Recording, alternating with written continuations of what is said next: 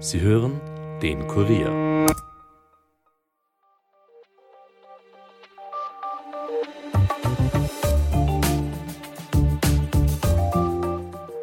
In der letzten Folge des Daily Podcast haben wir zurückgeschaut auf das Jahr zwanzig dreiundzwanzig. Heute werfen wir den Blick nach vorne. Wie wird es in der Welt zwanzig vierundzwanzig aussehen? Was wird innenpolitisch in Österreich wichtig? Und wie wird es im neuen Jahr wirtschaftlich wieder weitergehen? Das erklären uns heute wieder drei Gäste. Außenpolitikchefin Ingrid Steiner-Gashi, Innenpolitikchef Martin Gebhart und Wirtschaftsexperte Michael Bachner aus der Wirtschaftsredaktion im Kurier sind zu Gast im Studio. Mein Name ist Elias Nordmessnig und ihr hört den Daily Podcast des Kurier.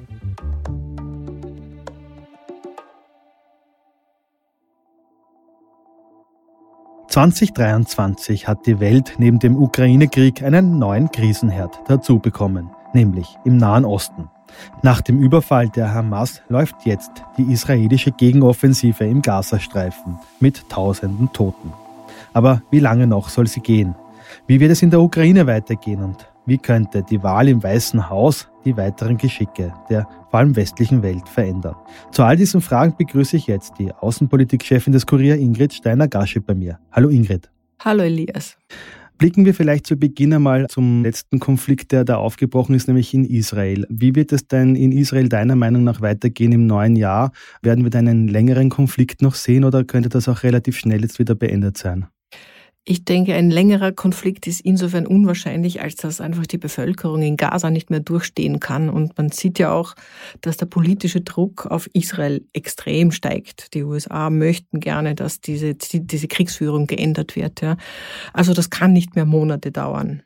Es gibt außerdem schon zwanzigtausend Tote in Gaza. Also das muss irgendwo auch in einen politischen Ausweg münden, ganz mhm. sicher. Wie das dann am Ende aussieht, ob es tatsächlich dann multinationale Gespräche gibt, wer das leiten wird, das ist alles noch völlig offen. Aber definitiv kann das kein Krieg sein, der noch, der noch bis in die zweite Jahreshälfte geht. Ja. Mhm. Das erklärte Ziel von Israels Präsident Netanyahu ist ja, die Hamas endgültig zu besiegen, also komplett zu zerschlagen.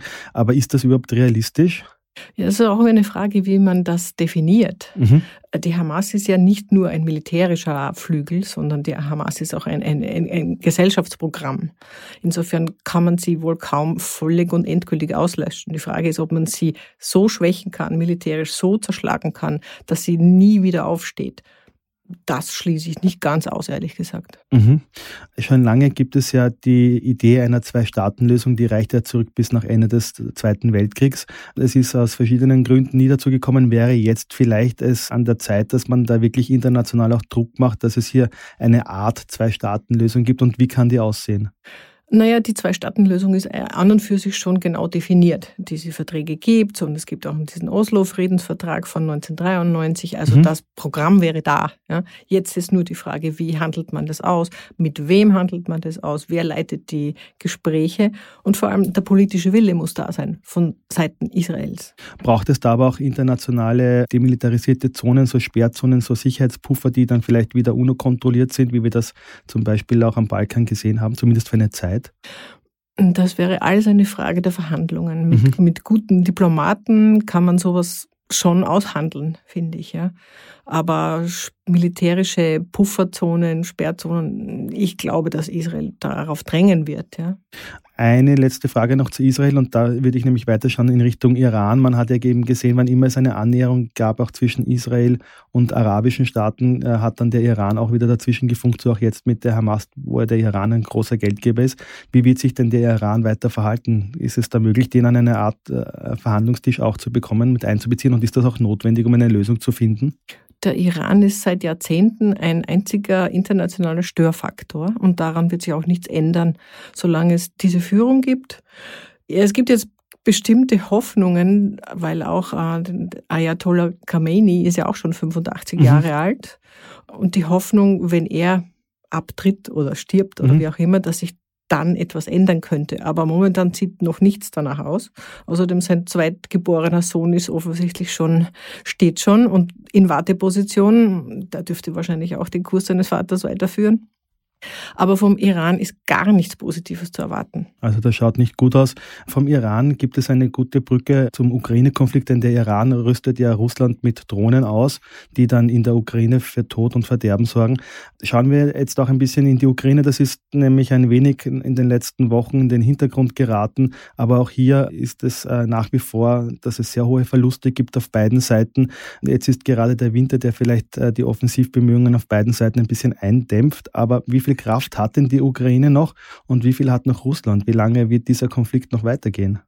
Wenn es um einen Kräftevergleich geht, dann hat Ukraine wirklich schlechte Karten.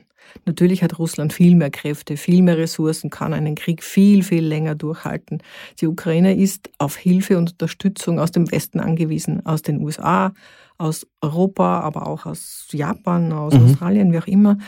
Und überall sieht man, dass die Unterstützungskräfte erlahmen. Also besonders heftig in den U S A. Die Republikaner stemmen sich ja dagegen, Milliardenhilfen freizugeben. Und die Frage ist natürlich auch, wenn die U S A ausfallen, wird dann Europa die Kraft haben und den Willen vor allem, die Ukraine weiter durch den Krieg zu tragen und zu unterstützen? Das wird man alles sehen, weil es wird ja auch bei uns Wahl gekämpft im Frühling. Und auch da wird man sehen, ob die Populisten dagegen Stimmung machen. Mhm. Also, also für die Ukraine wird das nächste halbe Jahr entscheidend sein. Mhm. Wie schaut es auf russischer Seite aus? Hat man dort eigentlich noch die Ressourcen? Es wird immer wieder davon gesprochen, dass das Material jetzt langsam auch den Russen ausgehen könnte. Es deutet nichts darauf hin, dass Russland das Material oder auch das Geld ausgeht. Natürlich, Russland ist außerdem eine Autokratie. Das mhm. wird einfach verordnet. Da gibt es keine große Gegenwehr. Okay. Das heißt, hier muss die Ukraine wirklich auf westliche Unterstützung hoffen. Und du hast es bereits angesprochen, ein großer Unterstützer war natürlich immer die U S A. Da gibt es zwanzig vierundzwanzig aber eine Wahl, nämlich die zum Präsidenten, also im Weißen Haus. Skizziere doch mal ein bisschen durch, wie schaut denn jetzt schon der Vorwahlkampf aus? Sehen wir das eben auch zum Beispiel am, am Beispiel Ukraine. Und wie könnte der Wahlkampf zwanzig vierundzwanzig werden zwischen Republikanern und Demokraten? Also dieser Wahlkampf wird ganz giftig und ganz schrecklich werden. Das, so viel zeichnet sich jetzt schon ab. Die ersten Vorwahlen beginnen ja schon im Jänner, in Iowa, glaube ich. Und auf republikanischer Seite ist klar, der alles dominierende Gigant ist Donald Trump.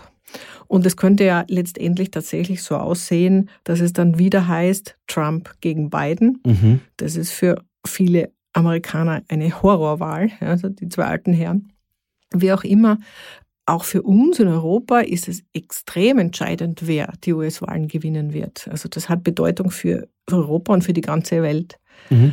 Im Sinne des Ukraine-Krieges, wir wissen ja, Donald Trump hat ja gesagt, wenn er Präsident wird, dann beendet er den Krieg in einem Tag. Das ist halt die Frage, wie er sich das dann vorstellt. Aber bleiben wir noch kurz auch bei Europa und den U S A. Wie könnte sich das Verhältnis verändern, wenn Trump jetzt Präsident wieder werden würde in den U S A? Das wird sich dann wieder rapide verschlechtern. Dann, dann fällt dem Herrn Trump ganz sicher wieder ein neuer Deal ein oder irgendwelche neue Strafzölle, wie er die amerikanische Wirtschaft schützen kann und die europäische Wirtschaft draußen halten. Also da ist er ja relativ erfindungsreich und bedenkt relativ wenig die Folgen seiner Hauruck-Aktionen. Aber es wird gar nichts besser werden und er wird natürlich auch wieder sagen, innerhalb der NATO, die Europäer haben mehr zu zahlen und die U S A werden sich schrittweise zurückziehen. Jetzt hat ein Gericht in Colorado beschlossen, dass Trump nicht zu einer Wahl zugelassen ist. Kann das wirklich einen Trump äh, beim Präsidentschaftswahlkampf verhindern, wenn ein Gericht sagt, er ist nicht zugelassen? Also im Grunde ist das wahrscheinlich wieder nur ein einziger gigantischer Werbefeldzug für den äh, Ex-Präsidenten. Es ist höchst unwahrscheinlich, ich nehme mal an, dass die ganze Rechtssache jetzt vor das Höchstgericht geht mhm. in Washington und am Supreme Court hat Trump immer die besseren Karten. Mhm. Da sitzen von den neun Richtern sind sechs Konservative, also ich glaube, da weiß man schon, wie es ausgeht. Mhm. Das heißt, das geht dann eh in die Richtung von Trump. Ganz zum Abschluss von diesem Amerika-Komplex noch, wir können eh nicht alles ansprechen in so kurzer Zeit, aber was glaubst du, wie wird es ausgehen? Jeder hat doch gesehen, was Trump angerichtet hat, oder ist das nur der europäische Blick drauf und in Amerika wird er nach wie vor so verehrt, dass er auch noch, noch einmal Präsident werden könnte? Wir wissen ja, das Ganze beruht auf diesem seltsamen Wahlsystem, das es da gibt in Amerika. Also es ist ja nicht so, dass es da eine Popular Vote gibt, da würde er vielleicht verlieren, mhm. aber es entscheiden ja immer nur bestimmte Bundesstaaten und das ist eine Handvoll Und das sind ausgerechnet diese Bundesstaaten, also die mit den Wechselwählern, mhm. wo es eine Mehrheit gibt für Donald Trump. Ja? Mhm. Das sind also im Inneren der U S A, im Landesinneren, das sind total konservative Gesellschaften, die einfach von dem politischen Stil Donald Trumps sich angesprochen fühlen. Und das ist tatsächlich in der Hand weniger Millionen Menschen, die in dem Sinn jetzt entscheiden über das Schicksal der U S A, aber auch Europas und auch der ganzen Welt. Ja. Mhm. Einen großen Player international, den wir bis jetzt noch ausgeklammert haben, ist China. Wie wird sich denn China zwanzig vierundzwanzig verhalten? Man hat immer gesehen, es gibt sozusagen eine gewisse Unterstützung für Russland, für den Russland-Angriffskrieg gegen die Ukraine. Es hat aber zuletzt auch wieder Annäherungsversuche gegeben mit den U S A. Was glaubst du, welche Rolle wird China zwanzig vierundzwanzig spielen?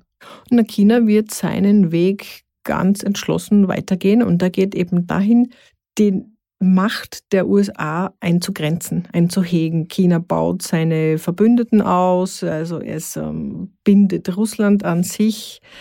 China ist einfach interessiert daran, seine eigene Dominanz in der Welt zu stärken und das wird es tun. Und das Zweite, was ein gewisses Problem ist, ist im Inneren die Wirtschaft zu konsolidieren, weil China hat natürlich auch große Wirtschaftsprobleme. Mhm. Auch die könnten natürlich wieder auf Europa ausstrahlen. Und damit kommen wir noch einmal zu Europa zurück. Da sind ja, du hast es schon angesprochen, im Frühjahr die Europawahlen. Da wird das Europäische Parlament gewählt.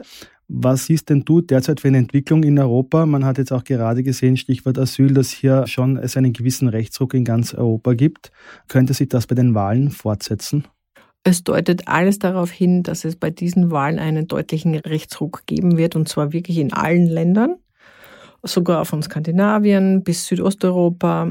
Und das ist im Grunde ist das jetzt fast ein Zweikampf zwischen den Zentristen, also Christdemokraten, ja. Europäische Volkspartei, gegen die Rechtspopulisten. Das ähm, spiegelt sich jetzt immer öfters auch in dem gesamten Gesetzgebungsverfahren. Das sind diese zwei Blöcke. Und die Grünen, ja, werden schon, also die hatten ja bei den letzten E U-Wahlen wirklich überraschend stark gewonnen. Mhm. Das wird sich dieses Mal nicht wiederholen. Das heißt, das, was wir in allen Ländern national sehen, sehen wir dann auch in Europa, nämlich, dass es hier weiter nach rechts geht. Liebe Ingrid, vielen Dank für den Besuch im Studio und äh, wir werden dann im Laufe des nächsten Jahres mal sehen, was von unseren Theorien alles dann so eintreffen wird oder auch nicht. Sehr gerne. Danke dir, Elias. Ciao. Ja, nicht nur in Europa wird gewählt, sondern auch in Österreich stehen wichtige Wahlen an. An eine Neuauflage von Türkisgrün glauben die wenigsten. Allein schon rechnerisch dürfte das eher schwierig werden. Welche großen Vorhaben die Regierung noch umsetzen will und wie dann der Wahlkampf ablaufen wird, erklärt uns jetzt Martin Gebhart, Chef unserer Innenpolitikredaktion. Hallo Martin. Hallo. Martin, das Jahr zwanzig vierundzwanzig wird ganz im Zeichen der Nationalratswahl stehen in Österreich. Kann man da schon sagen, wann die jetzt genau stattfinden wird? Weil im Frühjahr kann sie ja nicht mehr stattfinden, oder? Na, im Frühjahr geht sich das eigentlich von den Fristen her nicht mehr wirklich aus. Die zweite Variante, die manchmal diskutiert wird, dass man Europawahl und Nationales zusammenlegt, das ist eine theoretische Debatte, weil das wird man nicht vorhaben. Das ist einfach zu kompliziert, die beiden Wahlen nebeneinander mhm. abzuhalten. Also wird es zu neunundneunzig Prozent wohl der letzte Sonntag im September sein. Im Wahlkalender, der bis jetzt angegeben wird, werden die Monate September, Oktober genannt, aber höchstwahrscheinlich wird es die letzte Septemberwoche sein. Warum will man nicht warten bis in den Oktober? Das hat auch mit den Fristen zu tun. Die Legislaturperiode ist zu einem bestimmten Zeitpunkt aus. Man muss Anfang Juli dann praktisch den Termin da festlegen und alles andere ausschreiben, also damit die Fristen passen. Mhm. Also können wir uns auf Ende September einstellen. Was wird denn bis dahin von der Regierung noch passieren? Gibt es noch große Vorhaben, die noch nicht abgearbeitet worden sind? Ja, tatsächlich. Ich meine, es ist sehr viel abgearbeitet worden. Es ist eigentlich mehr abgearbeitet worden, als man es erwartet hat von dieser Regierung. Das Problem für die Regierung ist, dass es sehr oft untergegangen ist mhm. in anderen Themen, mhm. also überlagert worden ist. Aber die große Frage ist, wird es ein Klimaschutzgesetz geben oder nicht? Leonore Gewessler hat gesagt, ja. Sie hatte auch schon andere Themen durchgebracht. Ihrer Meinung nach wird es das geben. Ich bin da eher skeptisch, dass die ÖVP im letzten Jahr tatsächlich noch ein Klimaschutzgesetz beschließen wird, wo man ja weiß, dass sehr viele Kräfte aus der Wirtschaft, aus der Industrie sehr dagegen sind. Mhm, das heißt, da will man sich die eigene Klientel vielleicht nicht zu sehr verärgern in einem Wahljahr. Genau. Sowas macht man eher, wenn die Wahlen geschlagen sind und man eine neue Regierung macht. Genau. Es gibt zwei Untersuchungsausschüsse noch in einem Wahljahr. Das ist schon mal sehr äh, beachtenswert. Ähm, was passiert denn in den zwei Untersuchungsausschüssen? Naja, die Themen sind äh, klar. Es gibt den einen, den haben, haben SPÖ und FPÖ einberufen. Da geht es um Hilfen, Corona-Hilfen, die über die COFAG ausbezahlt worden sind, nach dem Stichwort an Milliardäre, also okay. ÖVP-Klientel, Milliardäre will man. Und der zweite, das ist praktisch der Gegen-U-Ausschuss, den die ÖVP einberufen hat. Und da geht es um äh, die Ausgaben der roten und blauen Ministerien in den vergangenen Jahren, also wie, wie, wie noch rote Minister und blaue Minister am Ruder waren. Da geht man also sehr weit noch zurück in der Genau, da geht Geschichte. Man sehr weit zurück, weil das ist, klar, seit zwanzig zwanzig ist ja türkis-grün. Es ist so, es ist ohnehin sehr, sehr fragwürdig, mhm. dass es noch im Wahljahr Ausschüsse gibt. Es wird nur sehr wenige Befragungstage geben. Das ist auch eigentlich, was will man damit erreichen? Und es gibt momentan schon von allen Parteien, außer von der FPÖ, von der hört man es nicht, große Bedenken, weil sie Angst haben, dass jede, dass diese Ausschüsse genauso verlaufen wie der Ibiza-U-Ausschuss, wie der ÖVP-Korruptions-U-Ausschuss, wo es dann am Ende fast keine Gesprächsbasis mehr gegeben hat. Das auf jeden Fall. Es hat bei den vergangenen U-Ausschüssen dann doch für die Öffentlichkeit schon relevante Enthüllungen gegeben. Rechnest du jetzt bei diesen sehr, muss man schon sagen, sehr breit gefassten U-Ausschuss-Themen, dass da irgendwie es inhaltlich großartig irgendwie etwas ans Tageslicht kommen könnte? Na, da rechne ich nicht damit, weil einfach die, die, die Zeit zu kurz ist. Mhm. Also man muss sich nur vorstellen, momentan redet man davon, dass es pro Ausschuss sechs Befragungstage geben soll. Jetzt wissen wir von den Vergangenen, dass manchmal irgendwelche Zeugen nicht gekommen sind oder kurzfristig gesagt haben, okay, das muss ein anderer Termin sein. Was macht man dann? Mhm. Ja, wie viel kann man befragen? Wie viel kann man da überhaupt aufarbeiten in sechs Tagen? Abseits von den Untersuchungsausschüssen, glaubst du, dass es noch weitere Enthüllungen geben wird? Haben da alle Parteien vielleicht noch irgendwie für die Wahl etwas im Köcher, wo sie der jeweiligen Konkurrenz etwas äh, mitgeben können, das ihnen schadet im Wahlkampf? Das glaube ich schon. Ja, das glaube ich schon.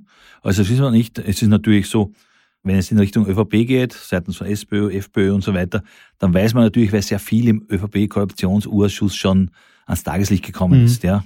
Umgekehrt wird man sehen, wo praktisch die ÖVP ansetzen will. Also da wird noch einiges auftauchen. Die Frage wirklich, ob es relevant ist, das wird sich auch erst zeigen. Wer sind denn für die jeweilige andere Partei eigentlich der große Gegner? Konzentriert sich jetzt die ÖVP sehr stark auf die FPÖ, glaubst du, oder auch stark auf die SPÖ? Oder ist das schon ein bisschen absehbar, dass es da vielleicht schon auch vor dem Wahltag selber dann schon so leichte Allianzen geben könnte? Oder es ist, ist es ein jeder gegen jeden im Wahlkampf dann? Also es ist schon, es ist ganz sicher ein Dreikampf. Mhm. Ein Dreikampf FPÖ, ÖVP, SPÖ oder FPÖ, SPÖ, ÖVP kommt drauf an, die Umfragen sind immer unterschiedlich. Natürlich müssen sich äh, ÖVP und SPÖ in erster Linie auf die FPÖ konzentrieren. Kickl ist an erster Stelle, mhm. hat äh, als einziger, also als einziger einen Dreier bei der Umfrageergebnis war, bei der Prozentzahl vorne. Das heißt, das ist automatisch der Gegner. Man hat sich ja ohnehin zuletzt immer wieder gewundert, warum es da, da, da, die, die größten Fights waren zwischen ÖVP und SPÖ, ja. Und profitiert hat eigentlich immer Kickl davon, ja. Genau. Das heißt, da werden sie schon, schon schauen müssen. Die zweite Frage ist natürlich für die Zeit, also nach der Wahl, als Kickl Erster wird, wie gut ist die Gesprächsbasis zwischen ÖVP und SPÖ? Die ist in Wien nicht so gut, aber zuletzt hat es ja Initiativen gegeben von Landeshauptleuten, die in einer rot-schwarzen oder schwarz-roten Koalition regieren, dass da hier das verbessert wird. Und man weiß ja auch zum Beispiel aus der SPÖ Wien, dass die nicht sehr glücklich darüber ist, Also, also ein Teil davon, also Führungskräfte nicht sehr glücklich darüber sind, dass überhaupt die SPÖ bei einem U-Ausschuss mitgezogen hat. Mhm. Also da geht auch ein Riss ein bisschen durch die SPÖ. Äh, wagen wir den Blick in die Kristallkugel. Wer wird denn die Wahl gewinnen? Ist das schon so, dass Kickl eigentlich uneinholbar vorne liegt oder kann es auch da sehr schnell wieder in eine andere Richtung gehen, wenn es dann nämlich hart auf hart kommt? Ja, also in eine andere Richtung könnte es gehen, wann irgendwas Skandalträchtiges von Herbert Kickl auftaucht. Mhm. Da muss man aber eins sagen, der ist in seiner Lebensweise, im Gegensatz zum Beispiel zu seinem Vorgänger Heinz-Christian Strache, ein Asket mhm. im Vergleich zu Heinz-Christian Strache. Also da, wie man aus den FPÖ-Kreisen hört, da wird es nicht viel geben, wo man, mhm. wo man sagt, okay, der hat jetzt eine Spesenaffäre oder der hat irgendeine andere Sache. Ja, er wird auch nicht um drei in der Früh in einer Diskothek äh, genau, betrunken aufzufinden eine, sein. Genau, der wird auch nicht aufzufinden sein.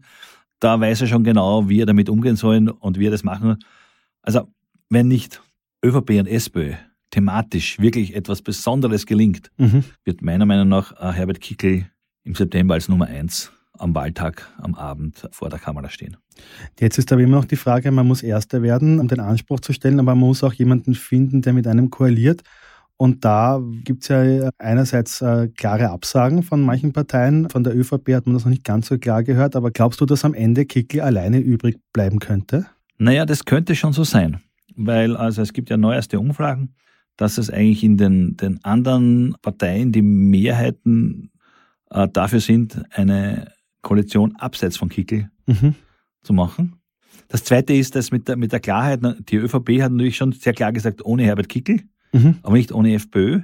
So muss man sagen, ja genau. Sehr genau. Aber es hat auch bei seinem letzten Interview Andreas Babler von der SPÖ nicht genau gesagt, ob er mit Kickl reden wird oder nicht. Das Interessante ist, dass gleich ein paar Tage später die SPÖ Wien ein Inserat geschaltet und, und sofort gesagt hat, keine Koalition mit der FPÖ. Also das heißt, da muss sich jede Partei dann schauen, was sie macht. Aber dass Kickl am Ende des Tages Erster ist und doch nicht regiert, ja, kann leicht sein und wird sicherlich nicht nur vom Bundespräsidenten abhängen. Mhm. Aber dann spielen wir es ein bisschen durch, welche Möglichkeiten gäbe es. Es gibt die Möglichkeit von ÖVP und SPÖ gemeinsam eine Regierung zu bilden, da müsste man aber noch zulegen im Vergleich. Was ist, wenn sich das nicht ausgeht? Könnte Österreich zum ersten Mal auch eine Dreierkoalition sehen, also sozusagen eine Allianz gegen Kickl, wie das ja auch schon äh, der Vizekanzler Kogler gesagt hat? Ja, das könnte, das könnte leicht sein. Es wird sich höchstwahrscheinlich, wenn die Umfragen so bleiben und wenn die Umfragen das Ergebnis ein bisschen vorwegnehmen, wird es nicht anders möglich sein, weil ÖVP und SPÖ oder auch umgekehrt SPÖ und ÖVP werden keine absolute, also keine Mehrheit über fünfzig Prozent haben. Dann kommt darauf an, wer wird mitgenommen. Mhm. Ich rechne damit, der SPÖ wäre natürlich lieber die Grünen. Die ÖVP könnte natürlich auch sagen, mit den Grünen haben wir schon mal regiert, da wissen wir ungefähr. Mit den Neos hat wiederum die SPÖ in Wien regiert. Also das heißt, es könnte wirklich das erste Mal sein, dass Österreich eine Dreierkoalition hat, die das Land regiert. Könnten wir noch Überraschungen erleben, dass zum Beispiel ein ehemaliger Bundeskanzler eine neue Partei gründet und da mitmischt? Ich spreche da natürlich den Sebastian Kurz an. Das glaube ich nicht. Das glaube ich nicht. Es wird zwar zu neunundneunzig Komma neun Prozent sein jetziger Prozess dann abgeschlossen sein, auch wenn es, man rechnet ja damit, dass vielleicht Ende Jänner oder im Februar es ein Urteil gibt. Natürlich kann beeinsprucht werden mhm. und dann geht es weiter. Aber es gibt ja immer noch äh, die Ermittlungen äh, in der Beinschab, also in der Umfrageaffäre, wo eben der Vorwurf ist, dass geschönte Umfragen mit Steuergeld gemacht worden sind und er involviert ist. Das heißt, das wird sich alles, also da, er wird bis zum Wahltag keine reine Weste haben, nicht weil es ja nicht rein ist, sondern weil es einfach zeitlich nicht mhm. ausgeht. Und deswegen glaube ich das nicht. Mhm. Abschließend nochmal gefragt, weil wieder nochmal gern zurückkehren, ist es demokratiepolitisch dann gut, wenn sozusagen der, der Erster wird, dann vielleicht doch nicht in einer Regierung ist? Das hat es ja eigentlich, hat es schon mal gegeben in Österreich, aber ist eigentlich nicht Usance. Ist nicht umsonst, aber nehmen wir jetzt einmal her Polen. Mhm. Polen ist auch die PiS Erster geworden und jetzt gibt es eine Allianz gegen die PiS, weil sie nicht die, die absolute Mehrheit geschafft hat. Also natürlich ist es noch, es ist immer besser, wenn der Erste mit dabei wäre, ja. aber es ist nichts Ungewöhnliches. Mhm. Wir werden auf jeden Fall ganz genau drauf schauen, wie das da im nächsten Jahr weitergeht. Auch mit dir wieder, lieber Martin, vielen Dank für den Besuch im Studio. Danke für die Einladung. Ja, und wir bleiben noch in Österreich. Schauen jetzt aber auf die wirtschaftliche Lage. Denn zwanzig dreiundzwanzig war vor allem von der hohen Inflation geprägt. Die Kosten für Wohnen und Lebensmittel sind teilweise stark gestiegen, so aber auch die Löhne. Doch kann das auf Dauer gut gehen? Das frage ich jetzt gleich unseren Wirtschaftsexperten Michael Bachner. Zuerst müssen wir aber auch über die wohl größte Pleite Österreichs und ihre Folgen reden. Hallo Michael, willkommen im Studio. Hallo, grüß dich, Servus. Micha, der größte Skandal wirtschaftlich gesehen war in diesem Jahr die Signa, aber der wird uns auch im nächsten Jahr sicher noch begleiten. Was erwartest denn du da in diesem riesigen Konglomerat noch? Wird es da noch sehr viele Enthüllungen geben? Werden wir noch weitere Pleiten im Fahrwasser der Signa erleben? Ja, weil du weil du sagst Skandal. Man riecht förmlich, dass es ein Skandal wird. Im Moment ist einmal eine Insolvenz der Holding. Natürlich kann man davon ausgehen, nachdem jetzt schon in den letzten Wochen äh, viele Töchter sozusagen auch in die Pleite gerutscht sind, dass da noch mehr kommt, äh, dass das quasi die Spitze des Eisberges erst war. Mhm. Vor allem auch im weiteren Immobilienmarkt sozusagen. Ja. Also die Signa, vor allem wenn es in Deutschland zu großen Problemen kommt, wird sicherlich einer der größten Pleiten, die Europa jemals gesehen hat, wenn das wirklich alles krachen sollte. Mhm. Aber die kleineren und mittleren Immobilienfirmen, auch Baufirmen, die da dranhängen und so, dieser Rattenschwanz, ja, das ist das, was mir eigentlich mehr Sorgen macht dann, weil die Signa war europaweit tätig, wenn du willst, und die haben natürlich auch von vielen Banken in Europa Geld bekommen. Das heißt, das Problem bei der einzelnen Bank ist nicht so groß, dass da jetzt zu einer neuen Finanzkrise käme oder sonst mhm. was. Ja. Aber waren es natürlich dann viele kleine und mittlere Immobilienfirmen, Baufirmen und so in Wien, in München, in Hamburg, wo auch immer aufstellt, das ist natürlich dann schon etwas, wo du sagst, pff, schwer zu verdauen. Ne? Also das, da kommt schon so. Und, und, und dann ist man vielleicht irgendwann bei einem Skandal, wenn man vielleicht auch aufgedeckt bekommt oder mitbekommt, vor Gericht oder sonst wo, dass da vielleicht nicht alles mit rechten Dingen zugange ist, dass vielleicht die Bewertungen zu extravagant hoch waren oder, oder, oder. Ja, da, mhm. da, da sind wir echt ganz am Anfang erst. Man fragt sich halt, warum man für so ein großes Imperium trotzdem so dermaßen viele verschiedene Firmen braucht und warum da auch teilweise mit den Behörden nicht immer so zusammengearbeitet wurde, wie man eigentlich mit einer Finanzaufsicht zum Beispiel zusammenarbeitet. Ja, ja. Das haben schon viele genau in die Richtung kommentiert. Transparenz wurde da sehr, sehr klein geschrieben. Ja. Man fragt sich wirklich, warum man das so verschachtelt sein muss. Natürlich, da gab es die Handelssparte, die Immobiliensparte und, und, und. Und siebenundzwanzig Ebenen für alles Mögliche. Und die Bilanzen wurden nie vorgelegt und mhm. über die Strafen gezahlt. Und das ist alles sehr verdächtig. Aber natürlich, ja, wie auch für einzelne Personen gilt die Unschuldsvermutung. Also strafrechtlich Relevantes ist bis jetzt nicht aufgetaucht, muss man auch dazu sagen. Aber natürlich bei so einer Riesenpleite. Und schon allein die Holding mit ihren fünf Milliarden Euro, das ist ja nicht nichts. Es war schon die Holding allein die größte Pleite, die wir jemals in Österreich gehabt haben. Ja. Ja, man redet dann in Summe von zwanzig, dreißig Milliarden vielleicht, die dann kommen könnten. Ja, wissen wir noch nicht, ist sicher dramatisch. Ja. Welche Auswirkungen könnte das auch auf das Wirtschaftswachstum in Österreich haben? Ist das sogar einberechnet worden? Was sagen denn die Wirtschaftsforscher zum Jahr zwanzig vierundzwanzig? Wie wird's denn? Die sind das gefragt worden natürlich, haben das nicht wirklich klar beantworten können, weil das eben auch auf viele Länder verteilt ist und der Arbeitsmarkt in Summe relativ stabil über die ganze Zeit. Mhm. War natürlich auch irgendwie ein Fachkräftemangel, da hat sich nicht viel dann getan, weil die Unternehmen suchen eigentlich Leute. Auch fürs Budget, selbst wenn der Staat, der Steuerzahler da mitzahlen müsste, wird das dann in Summe da nicht die großen Auswirkungen haben. Also da mhm. haben sich alle noch ein bisschen gedrückt davor zu sagen, was das für Auswirkungen haben könnte. Aber ich sage mal so, Gabriel Felbermeier vom WIFO zitierend, nach der Wirecard-Pleite, die in Deutschland ziemliche Wellen geschlagen hat und jetzt äh, sozusagen äh, die Signa-Pleite, wo natürlich auch dieses Galeria Kaufhaus, diese riesen Handelskette in Deutschland dranhängt, sehr traditionsreich, sehr groß, mhm. mit sehr vielen Arbeitsplätzen. Also für die Reputation der österreichischen Manager im Ausland, weil bei Wirecard waren ja auch zwei Österreicher maßgeblich, äh, maßgeblich an dem Skandal beteiligt, äh, ist das nicht das Beste, was da passieren kann. Ja. Du hast noch nicht ganz beantwortet, wie das mit dem Wirtschaftswachstum aussehen wird im neuen Jahr. Ja, da verschiebt sich äh, die erhoffte Erholung ein bisschen nach hinten. Schaut jetzt so aus, dass das Jahr zwanzig dreiundzwanzig tatsächlich eine kleine Rezession war. Sagen wir so, minus null Komma acht haben sie jetzt ausgerechnet, mhm. äh, Wirtschaftswachstum. Also Wirtschaftsschrumpfung, muss man in dem Fall sagen. Und im kommenden Jahr soll genau dieses null Komma acht wieder ein Plus davor stehen. Ja? Mhm. Also eine Mini-Erholung, Aufschwung ist das nicht. Das prognostizieren die Ökonomen jetzt für zwanzig fünfundzwanzig. Auf Nachfrage können sie allerdings nicht genau erklären, warum es dann zwanzig fünfundzwanzig plötzlich besser werden soll.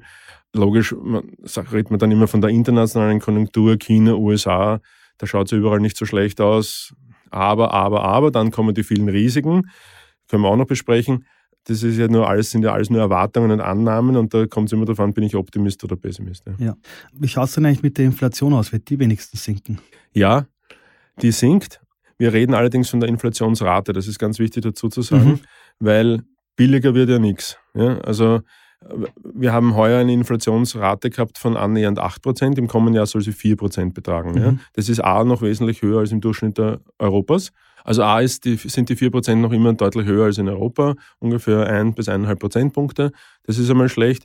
Und B kommen die vier Prozent ja oben drauf. Also im dreiundzwanziger ist es um acht Prozent im Durchschnitt alles teurer geworden, jetzt kommt dann noch einmal um vier Prozent alles mhm. teurer. Also wenn man jetzt die letzten drei, vier, fünf Jahre zusammenrechnet, zum Beispiel ab zwanzig neunzehn, sagt man immer Vorkrisenniveau und wie schaut es jetzt aus, dann sind wir dann in Summe schon bei fünfundzwanzig bis dreißig Prozent, dass alles teurer geworden ist. Ja. Und das ist natürlich, pff, das musst du mal verdienen, das musst du mal leisten können, das muss einmal... Speziell in ärmeren Schichten ist das schwer zu verkraften. Droht Österreich da international auch zurückzufallen, weil wir europaweit gesehen eine sehr hohe Inflation haben, dass wir nicht mehr wettbewerbsfähig sind, dann einfach weil die Löhne zu hoch werden? genau diese Sorge ist derzeit relativ groß. Normalerweise, wenn man als Standort, als Wirtschaftsstandort sehr gut unterwegs ist und ein hohes Produktivitätswachstum hat, wie das dann so schön heißt, in den mhm. Betrieben und auch den einzelnen Mitarbeitern, dann lassen sich natürlich hohe Löhne auch rechtfertigen.